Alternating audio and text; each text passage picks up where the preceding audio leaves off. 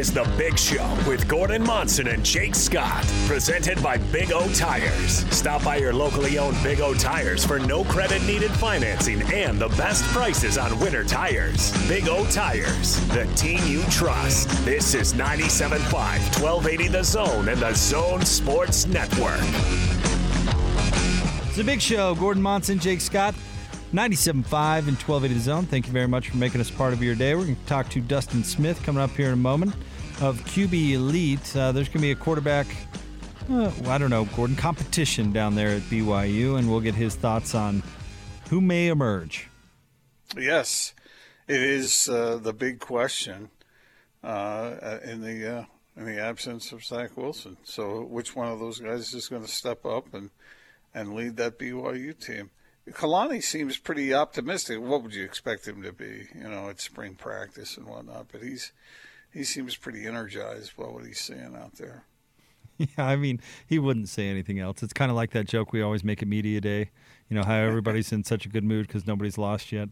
I want to see the coach that comes into media day and be like, "Oh man, we're gonna stink this year." What's the use? I think we may lose double digits this year. It looks that bad. Well, the schedules for BYU and Utah are out now, and uh, they, you know, that uh, that BYU schedule is is not easy. All right, let's get out to the zone phone. Joining us now, owner of QB Elite, and of course, head coach at Spanish Fork. He's Dustin Smith with us here on the Big Show. Hi, Dustin. Hey guys, how you doing? Doing great. Thanks for jumping on with us. We're just talking about you know off season in football when you have a quarterback competition to follow, like we've got one at BYU. It always makes the off season a little more interesting. Yeah, and it seems to be that at BYU there it's extra interesting when it's there, right? Everybody seems to be a topic all the time, and and um, the one going on at BYU right now, in particular, I think is going to be an interesting one, but one that I think BYU fans should be uh, optimistic that they at least have some guys that have proven to be able to to play a little bit. It's they've got a little bit of you know of experience, and when they did get it, they they showed well. So I think they're in good hands. The as Gordon just mentioned, the schedule they have, and uh, you know that's going to really test them out of the gate. But I think they've got some good arms down there for sure. How difficult is it to differentiate between if, if these guys are all about the same? How do you pick?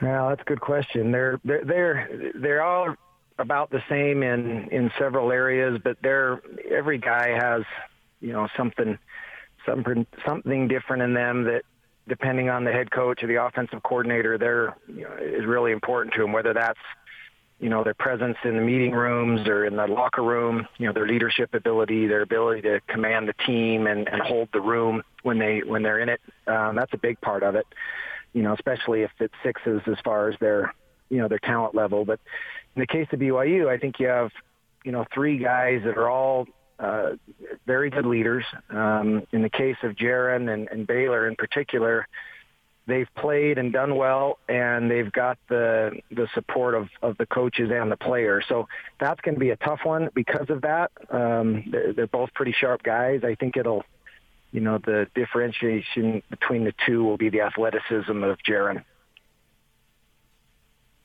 So let's talk a little bit more about Jaren Hall. You mentioned his athleticism, and we've seen him play uh, a few games, obviously, for BYU. Give us kind of your overall thoughts on him as a quarterback and his ability to take it to the next level. Well, the question I had on Jaren when you know when he coming out of high school, and and I know him very well, and and had you know gotten to to see his development pretty closely was how it would transition over to you know uh, the decision making part of it would trans- transfer over into the college um, because there's a lot of really good high school quarterbacks that can run and, and can make throws and can be electric on a Friday night on a high school field but at the college level and everything speeds up and and there's the offenses get a little bit more complicated and the defenses are a little you know faster they can struggle and and I was interested to see how he would handle that from a throwing perspective. I didn't worry about his ability to make plays because he's just such an athletic uh, uh, player. But would he be able to make the right throw and not force throws, not get uh, nervous and feel like he had to make every play and and then you know, force balls and throw interceptions and things. And the pleasant thing with Jaren was how calm and collected he seemed when he was out there. He he didn't uh, rush. He didn't, you know, make rash decisions that cost the team. And and when he when he had the time to get the ball off, he he made all the throws and he was very accurate. Decision making was really well, and or did he did really well with his decision making. And then when he had to take off and use his legs, you know, he was able to do it. I I hope he doesn't have to do that a lot uh, anymore because of the injury uh, danger with him that he doesn't take too many hits. But I think BYU fans have to be extremely um, pleased with the fact that if if he ends up being the guy, they've they've at least got a little bit of a of a scouting report on him, and it was a good one. He did well, and and so did Romney in his opportunity.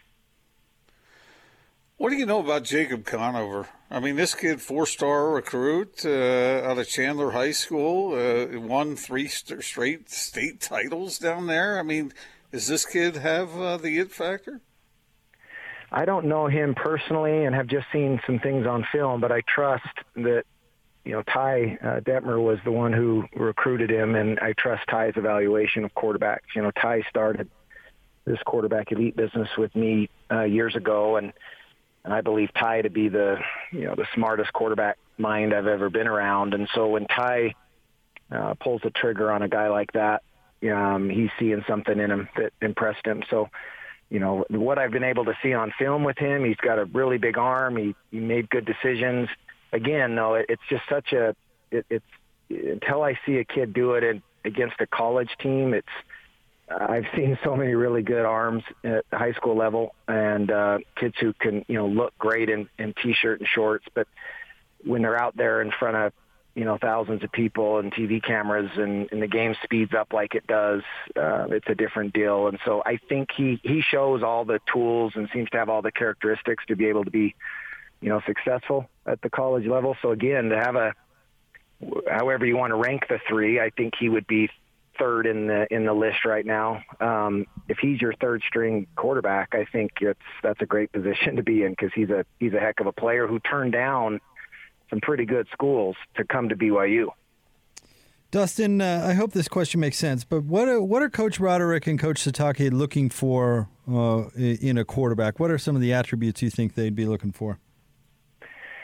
I think the number one is decision making. Um, you know, there's there's really four characteristics of an elite level quarterback at whatever level. Um, and, and if you look at the very best in the game, whether that's you know Tom Brady or Johnny Unitas or Aaron Rodgers and Joe Montana, the, the best of the best, or you know even down to the high school level, the best seem to be really strong in four areas: their decision making, their timing, their accuracy, and their their toughness. Uh, just their their grittiness about them uh, when the chips are on the line and the, and you got to you know kind of knuckle down and and and just ball out. And um, I think in the case of, of BYU, uh, they just watched Zach Wilson demonstrate all four of those areas at a very very high level. And quarterbacks in the past who have come through through BYU who have been successful. Uh, were that way as well. And uh, so my guess is, in the case of these guys, they're wanting to make sure they're not going to, you know, make a make a tough play against some of these better teams they're playing this year in particular. You know, they got to be able to understand sometimes the best pass is to throw it away. You know, it's to it's to punt the ball. It's not to force stuff and turn the ball over. When you're playing teams who are electric like these teams they have on on their roster or on their schedule this year, you can't make a lot of stupid mistakes trying to make every play and so sometimes, you know, staying within yourself and, and, and punting the ball is because you threw it away or you, you know, you ran the ball and slid and just lived to play another down.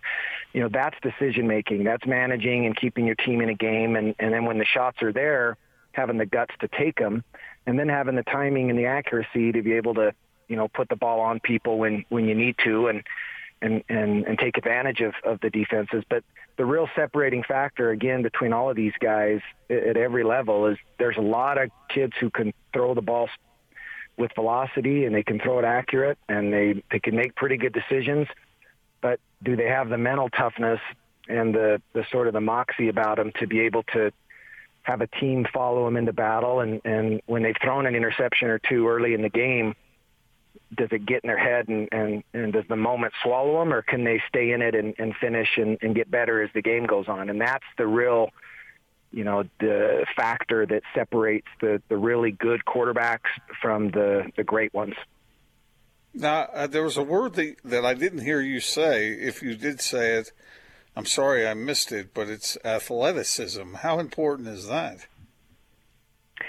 It's obviously important, but I think at the quarterback position, uh, you know, we, we've seen quarterbacks be really successful that aren't your traditional athletes. If I mean, you know, I, I guess people can define athleticism differently. I would I would say that Tom Brady, if you lined him up and had him run a, a foot race against somebody, is going to not look like he's very athletic. But part of being athlete, or part of being athletic, is I think also the you know the mental side of things and, and body control and balance and some of those things that a guy like Tom Brady is, is excellent at. He's not going to kill you with his feet, just like Peyton Manning didn't do so.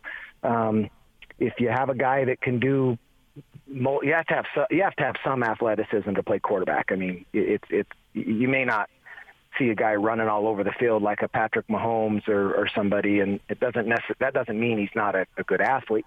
Joe Montana was Joe Montana was a much more athletic quarterback than people get him credit for because he was followed by Steve Young. Um, you know, Aaron Rodgers doesn't get as much credit for how athletic he is and how well he moves because of some of the just crazy athletes that are in the NFL right now at quarterback. But he's he's extremely athletic.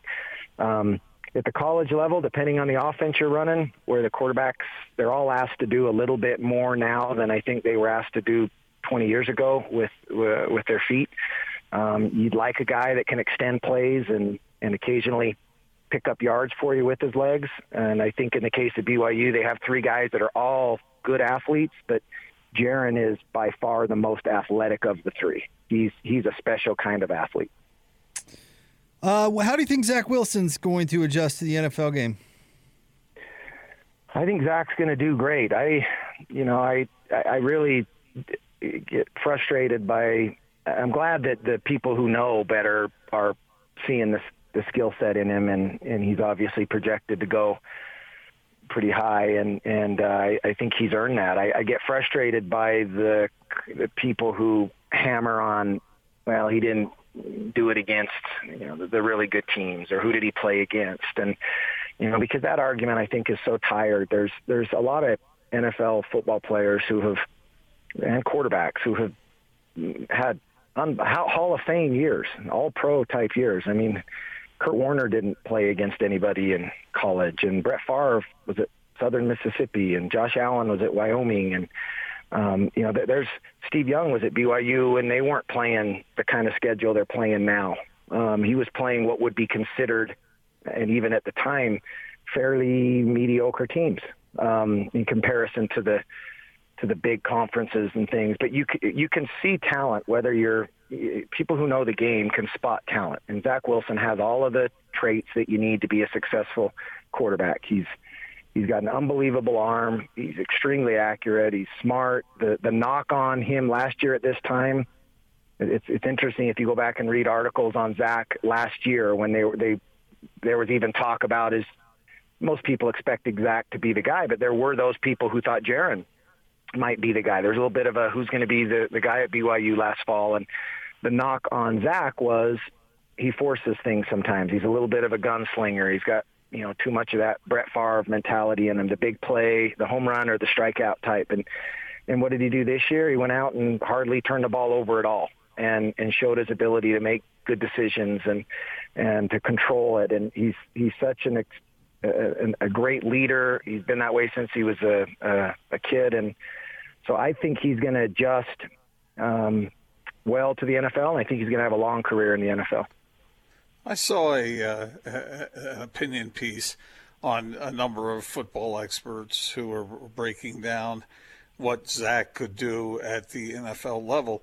And this one guy was really high on him, and he said, as far as the knock goes on the level of competition uh, that Cougars played, well, his point was, well, look at the overall athleticism of some of uh, Zach's receivers, and he, I don't think he was trying to knock uh, the receivers, but he was comparing them to say some of the receivers that uh, Lawrence might have uh, had, and Sure. guys who were like open by seven Yeah. yards, you know.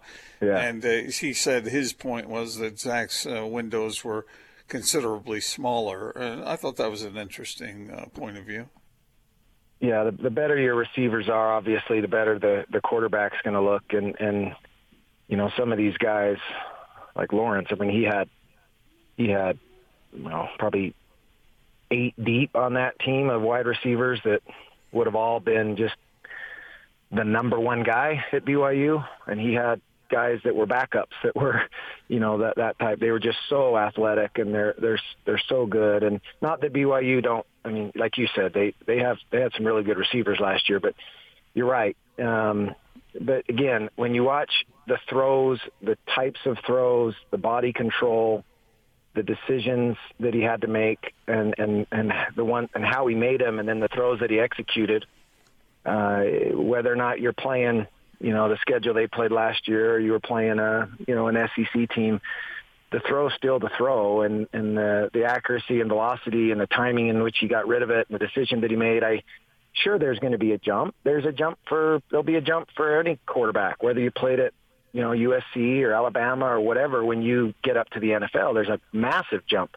But it's the same thing in every sport, right? There was a major jump for Damian Lillard, but people could see that he was a heck of a basketball player at Weber State, and after he kind of figured it out, he became what he did in the NBA, and and that'll take Zach a minute to probably get used to that, which would be expected. Um, but he'll adjust just like he made the jump from, you know, from high school to college. I think he'll make the jump to the NFL, and like I said, I think he'll he'll have a long career. Well, Dustin, thanks for jumping on with us. We really appreciate the insight. Thanks, man. All right, thanks, guys. Take care. That's Dustin Smith, owner of QB Elite and head coach of Spanish Fork. Go Dons. I've heard a number of people who are quarterback experts uh, make that same list, and it was something quite similar to what he said as far as uh, you know, uh, important decision making is so very important for a quarterback. And if you've got the other stuff too, then good on you. But uh, if you don't have that, it doesn't matter. Some of those other things don't matter nearly as much. I like my quarterbacks reckless with a bad arm. Dumb as rocks. That sounds like a winning formula. Yeah, I'd say so. That's how the Lions have done things for a while. That is how they've done things for a while. That's not true. Okay, the Bears. Okay, the Bears. That's probably a better example. Yeah. Give me a quarterback that's not smart enough to spell his own name. and he and doesn't see with the just a- well. Just a noodle arm. Yeah, half blind would be great. Far-sighted guy. doesn't do- doesn't know the playbook worth a darn. yeah, that sounds. Uh, that Bad sounds, uh, hands. Can't run. Who is who's the best? Has dumb an inner ear problem, so he has no balance. Vertigo. Who's the best dumb quarterback you ever saw play? I don't know. I have no idea, Gordon. I don't know enough quarterbacks personally where I feel comfortable making that judgment. You? I don't know. Oh, was Um, I'll, Oh, I thought you were I'll saying ask the Gordon was your around answer. here. we go with the the Wonderlic scores, I guess, but I don't know if that's uh, you know an accurate assessment person, of somebody's. camera. Yeah. All right then. Hmm. You aren't well. okay, I don't want to. You know that's really bad. that We have those. We have those scores, and some of them are aren't aren't very high, and it's like it condemns someone for the rest of their life as being dumb. Would You you get, asked the question. Yeah, what'd you get on the SAT? And yeah, by the way, you did ask The, the, SAT, question. the Wonderlic test. I, was all I know, I know, about. but isn't that have you the ever same taken thing? it? Isn't that the same thing as the SAT? Have you ever taken it? I've gone through it, I guess. I've never Yeah, officially I- taken it. I took it. I I, I scored okay. Did you? Yeah, not, not, I mean, Yeah, exactly. You know, it doesn't matter. It's not an accurate assessment, and uh, it's just a shame we use uh, these sorts of things to measure someone's intellect. But you know, I took it and I did great. I mean, when I took it, it's not like there was a lot of pressure involved, you know. Yeah. You know, it's just terrible that they even do it. But yeah, I nailed it. No, I'm just saying that when you think of some of the players who've come through and scored in single digits on that thing, that kind of hung over them for a long while. Oh, all I was saying was the SAT is the same thing, right? You stay up one night, well- all night playing video games, bomb the SAT, and next thing you know, it's community college for me. Isn't that aren't the SATs a little more comprehensive than the Wonderlic test? Nah. Longer, maybe. All right. You know, I've I've known some people who didn't score all that well on that test and ended up being really good at what they did, and then the other people I've known who uh, really just aced aced those tests, and you know, kind of I don't know. It's tricky. It's tr- trying to to assign a number to somebody is is you better be careful with that.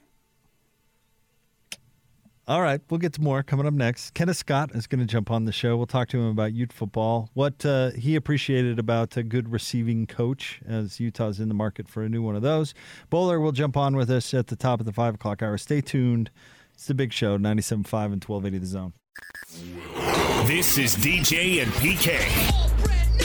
Joined now by David Aldridge. He is the editor in chief of The Athletic DC. How much is it still a concern as far as this being a welcoming place for African Americans? To me, the thing that's interesting is that the Jazz have convinced all of their black players of significance on the roster to not just stay, but to sign long term contracts to remain there. Those players over the last three to five years have really embraced not just the notion of playing on a good team, but to make a long term commitment to the franchise and to the city. And I think that's significant. Catch DJ and PK mornings from 6 till 10 on 97.5 1280 The Zone and The Zone Sports Network.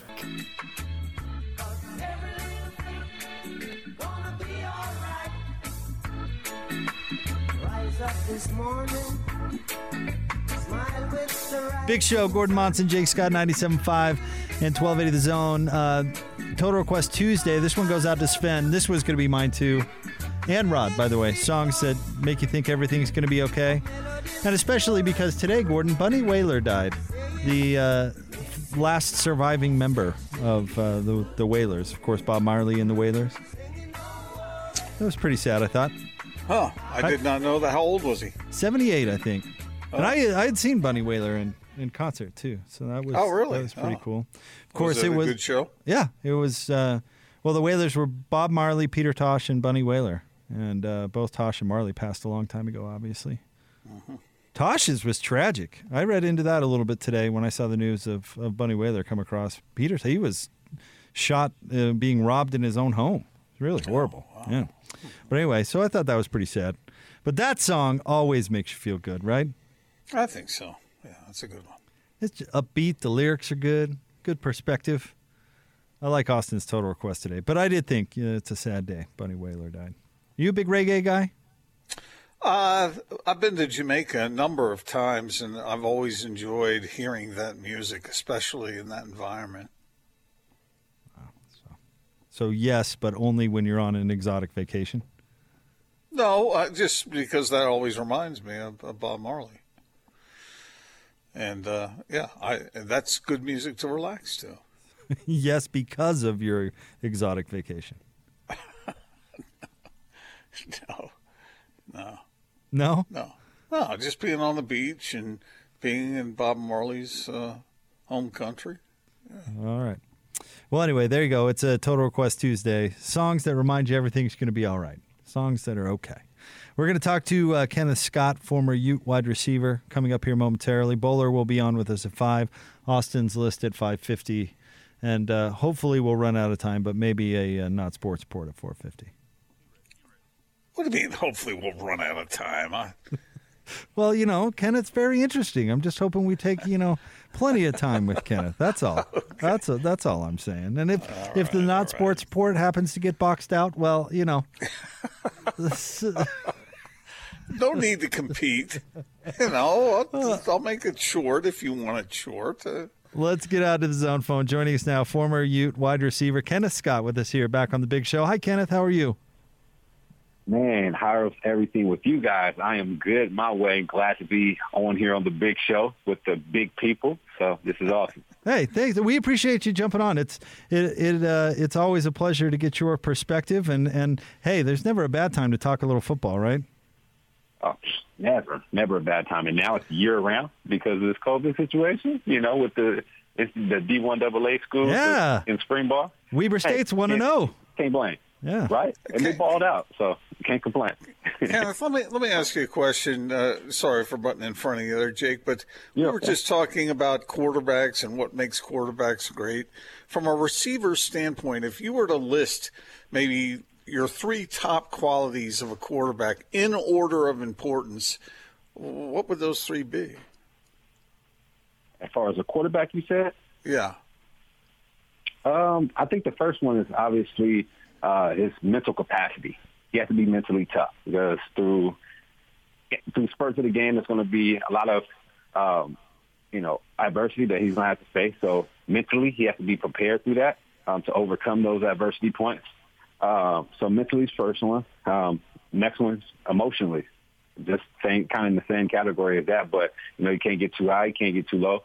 So mentally, he has to be there. Emotionally, he has to be able to remain calm, cool, cool, calm, and collected, so that the other people on the team can't waver when things get bad, and also make sure things are in line so they don't get too high. And the last quality, obviously, which kind of wraps them all up, is uh, you know, be having the leadership qualities, um, be able to rally your guys, challenging them uh, to be the best that they can be. Uh, you know, even if things are down, still challenging them, right, and making them compete with one another. And so I think those uh, three ca- well, three qualities kind of result into one, but those are some great qualities to have at a QB position. I noticed you didn't say strong arm or, you know, accuracy or the physical things. That's interesting.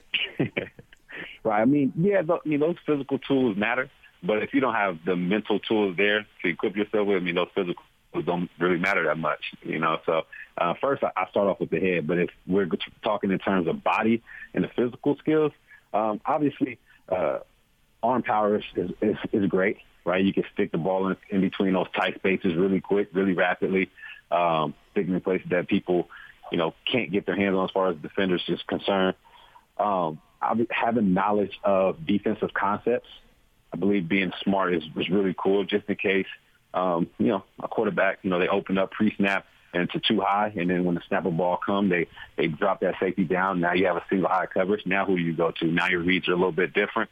So being able to have a strong arm and obviously being smart about looking at the certain concepts is another tool to have.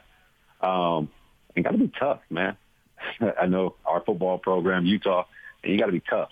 And so um, those are like three, you know, uh, three things that I think bodes well for a QB: tough, smart, and uh, have the arm strength and accuracy. and accuracy is pretty important too. I, I want to ask you about being a wide receiver on a Coach Whittingham team, and the reason I'm asking, uh, Utah, as you probably know, has uh, lost a couple of, of pretty dynamic receivers to the transfer portal in the last couple of weeks. And Guy Holiday was on our station. He's now the former receivers coach at Utah, as you know, and he was on our station earlier today, and he alluded about he didn't mention these guys specifically, but he alluded that you know young receivers these days want the ball and they want to make it to the mm-hmm. NFL. And Utah, under Coach Whittingham, has not traditionally had an offense that really highlights wide receivers. You know, it's a run team. Can you talk about you know being a, a receiver and a productive receiver on a Coach Whittingham Utah team? Yeah, you know, to his point, you know, he makes a valid point. You know, kids nowadays they want the the glory, right? The the, the statistics part, right? Because you get the statistics, you get the notoriety. People think you're better than what you actually really are. You know, I've seen it myself. I, I mentioned it a lot of times when I was a player. You know, you can have a guy that's not really that talented, but he gets the ball thrown to him a lot, and therefore people think he's a great receiver because of statistics. But really, in return, he's just getting the ball a lot. Doesn't mean he's a great receiver.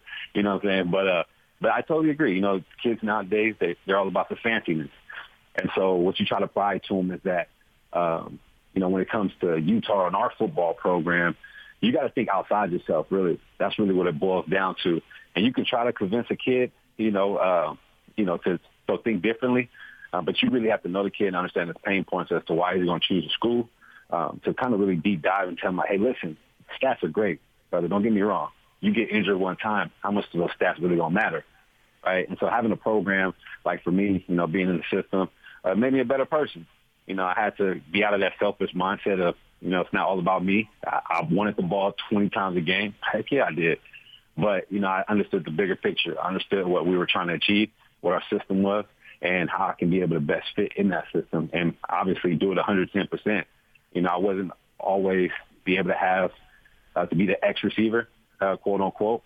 But, you know, the Z receiver has just as much responsibility on the backside, making sure those blocks get done for the running back to be able to uh, push off on the front side so he can get that amount of yardage. So, you know, when it comes to our program, like you said, yeah, kids nowadays, they want to have the glory in the stats, but um, I learned the hard lessons of those glories and stats don't matter unless you're playing. And when you get injured a couple of times, you got to think of what's what's afterwards. And so, um, Coach Holliday is a great guy. Don't get me wrong; like he's a great guy. Character is out the ceiling, and he's very personable, and I love him for that. And so that's one of the things that you know when it comes to me, and, and, I, and I like talk to him. Like that's one of the things I take from him. Like man, being really personal and being really relatable to all his players. Like it really feels like a, a father figure out there. And so uh, I admire him for everything that he's done you know, even from afar when he was at BYU and uh, we were playing him in the Vegas Bowl. I even went there before the game just to chop it up with him. He's just like an awesome guy and he was giving me tips and tricks. But, um, but aside from that, but I was sorry I went on tangent, but, um, but yeah, he's a great guy. I love him to death. He's, he's awesome. But um, as far as us as a receiver group, um, it's just got to be being able to buy into the process of buying into our system, doing it the Utah way, which is all in or you're in the way. And so that's really what it is. Kenneth, were you surprised that he was let go? I was uh, when I I didn't really uh, know he was let, I didn't know he was let go until Twitter took notice and uh, start uh, you know saying stuff. So you know, I was surprised, um, but at the end of the day, you got to understand the nature of the business. This isn't going to be his last job. I'll tell you that. Um, this isn't going to be his last job. Um, but I was surprised for sure. What do you think goes into, and Coach Holliday aside, of course, but what do you think goes into an effective position coach, wide receivers or otherwise? Uh, for me, um, the first one has to be relatability. Um, you got to be able to connect with your players on little all levels. And the reason why I say you got to connect with them and, and understand what they what's their pain points is so you can dig a little deeper so they can give you that little extra oomph. Uh, for instance, when I was under Coach Rod, you know, he knew all about my family. He knew what made me tick. And so that made me want to work even harder. I knew what he knew what sacrifices I had lied out on the you know back home, and so he used that to, which is my second point, challenge me, right? And so he challenged me every day, not only to be better than Dres or Reggie or anybody else on my position group, but to be the better version of myself. And that's ultimately what you want, you know, have someone that you can be relatable to, challenge you, um, and also hold you accountable for it as well, and um, and be open and honest and uh, teach you the fundamentals of the game, you know, in all aspects. And so, uh, to me, I think the first one is relatability. Second one will be uh, challenge, right? Challenge oriented. Um, being open and honest would be the third one. Uh, they're not really in no order, but the fourth one would be like uh, fundamentally sound, teaching you the right things, the right techniques to make you the best person. Not really a, a widespread type of technique, but you know, a different brushstroke for every person, right, to fit their qualities and fit their abilities um, to teach them. And so I think those are some good qualities, um, you know, that a coach, you know, is a good foundation for a coach, a new coach to get somebody to new heights. So, so you have the uh, the benefit, looking back, uh, of maturity and understanding the things that you already talked about when Jake asked you about playing at Utah. Uh, let me circle back on that and ask you if you were a young kid coming out of high school or wherever and a hot shot receiver, is Utah a place you would consider given the way the uh, uh, the preference seems to be to the running game, or would you kind of shy away from that because of everything that you talked about earlier about wanting the ball? You know, so that's a difficult question for me personally because in high school I didn't have it like that. I'm a, I was I've always been a guy that's been a part of great running football teams, so I understand the dynamic of it. So it's kind of a hard question for me to answer, but uh, it just depends on the background of the athlete. Everyone's different. Like for me, I'm okay with you know, give me about five seven touches. Uh, put me in the right position. Let me run some post routes. Let me run some slant routes. Let me run some stick routes. Get you the ball because I know what type of uh, receiver I am. And so it really truly depends on the receiver type you're talking to. So for me, that system fit me. We just needed more opportunities, right? The, the our football program fit me, like like as far as possession wise, like going across the middle, hitting the sticks, throwing it in the red zone, like that that system fit me. As far as a person like Dres, for instance, the Dennis Erickson year, that system fit him. That's why he was so successful. Uh, the year with Tim Patrick uh, went off, you know, that system fit him. So it just it it kind of differs between different receivers. Uh, so that's why the question is kind of hard to say, uh, depending on. But if if I were a recruit, depending on what type of receiver I would be, and where I want to go, that kind of. So it's, I'm sorry to kind of like neglect the question away, but it's kind of hard to answer. You know what I'm saying? Just because of those statistics. So if a receiver wants to just be statistically going, right? You're not, probably so, probably not so. But if it fits in your measurements as far as like your skill set, right? Like I was explaining, my skill set fit the system, so I was comfortable with it. Right? So it just depends on the receiver. Well, Kenneth, thank you for jumping on the show. Austin was telling us uh, you went through it uh, with that uh, that winter weather down there in Texas. You guys uh, come through it all right? Luckily, I am. We're we're good now. Luckily, good. I have a great general contractor who came literally the night of when I, when our kitchen ceiling just shot down like and oh the water gosh. just wow. spurring wow. everywhere. Yeah.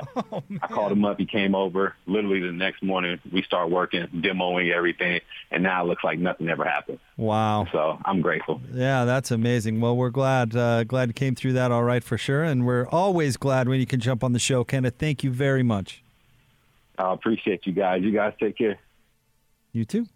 That's Kenneth Scott, former wide receiver at the University of Utah, and we love it when he does come by the show. Certainly, always been a a, a smart uh, guy who's really good at uh, getting his point across, very clear, and and uh, always fun to have on the show. He was fun to have on the show when he was playing.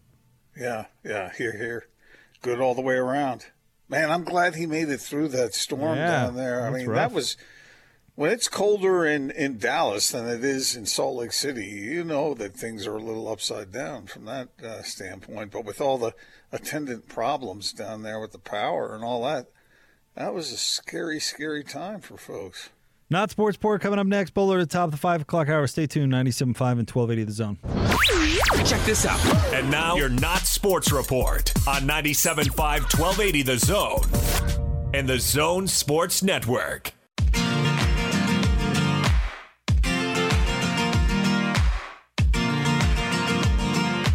Struck by lightning sounds pretty frightening, but you know the chances. Big show. Gordon Monson, Jake Scott, 97.5 and 1280 The Zone. It is time for the Not Sports Report, brought to you by the LHM Used Car Supermarket. Over 1,000 used vehicles and inventory. Shop online, lhmusedcars.com. Gordon, where are we going today? We're going down under. We're going to Australia. Okay. Jake, you are a wedding expert, so I saved this question for you. I want to know what you think. How many weddings have you gone to? Oh, You think? dozens. How many would you guess? Over 30? Oh, yeah. I'm north You've of 30. performed a few too, haven't you? I have, yeah. I've done six. So you're you're you're an expert on this question. So I I want to find out from you whether two couples in uh, in Sydney, Australia, uh, made a mistake. Okay.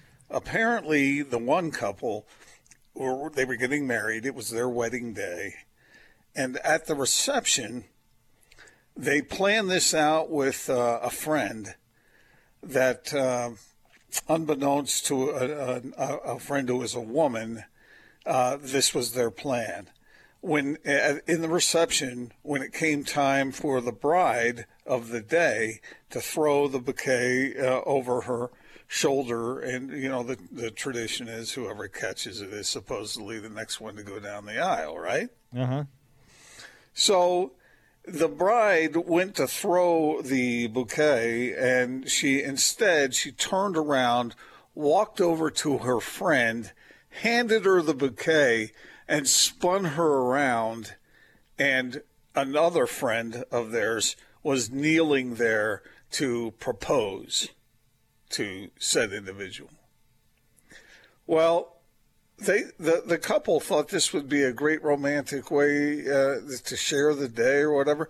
But apparently online, somebody videoed it and they posted it online, and the couples are are being slammed for taking the attention off the bride and the groom of the day.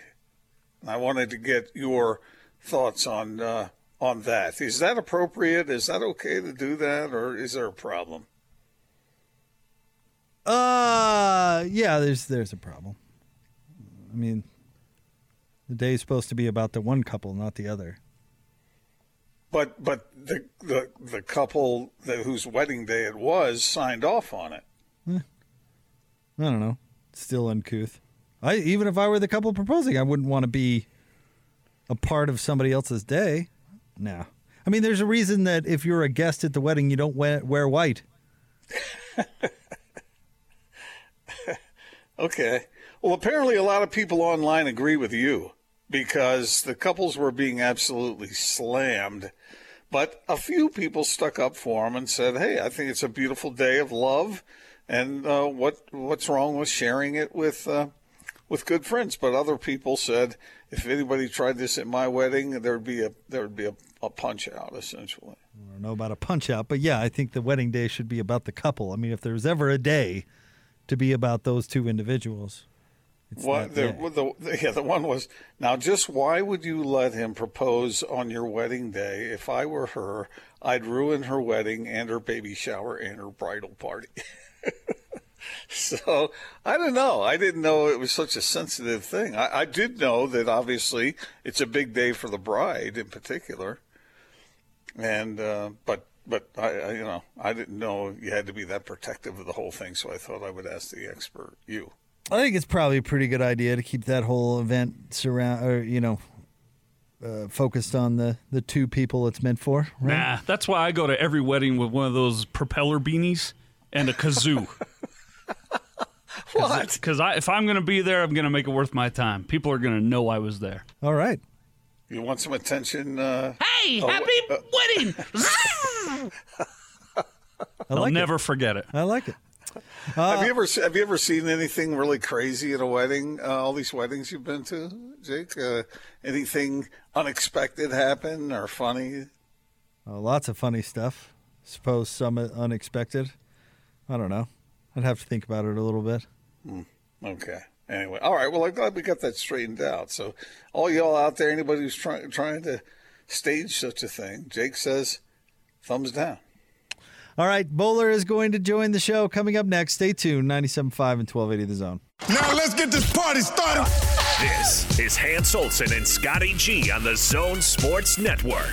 Tim Lacombe. You can do everything perfect against this Jazz team, but they really do have the versatility to flip your script on you and hurt you another way. That's the part of this I've been really impressed with Quin and his staff is they have a game plan in place, and where Quin has been unbelievably good is they get into that locker room and they come out in the third quarter and they have seen what this team's doing, maybe some wrinkles they didn't prepare for, and the Jazz have been so good coming out of the half. It does take a great effort to beat this team, and you know that's just to beat them one time. You get into a series, we all know how those series go. It's all momentum, but at the end of the day, it's a deeper team uh, and more talented team. Obviously, will prevail. So that bodes well for the Jazz. Hans and Scotty, weekdays from 10 to 2 on 97.5, 1280 The Zone and the Zone Sports Now Network. to the zone.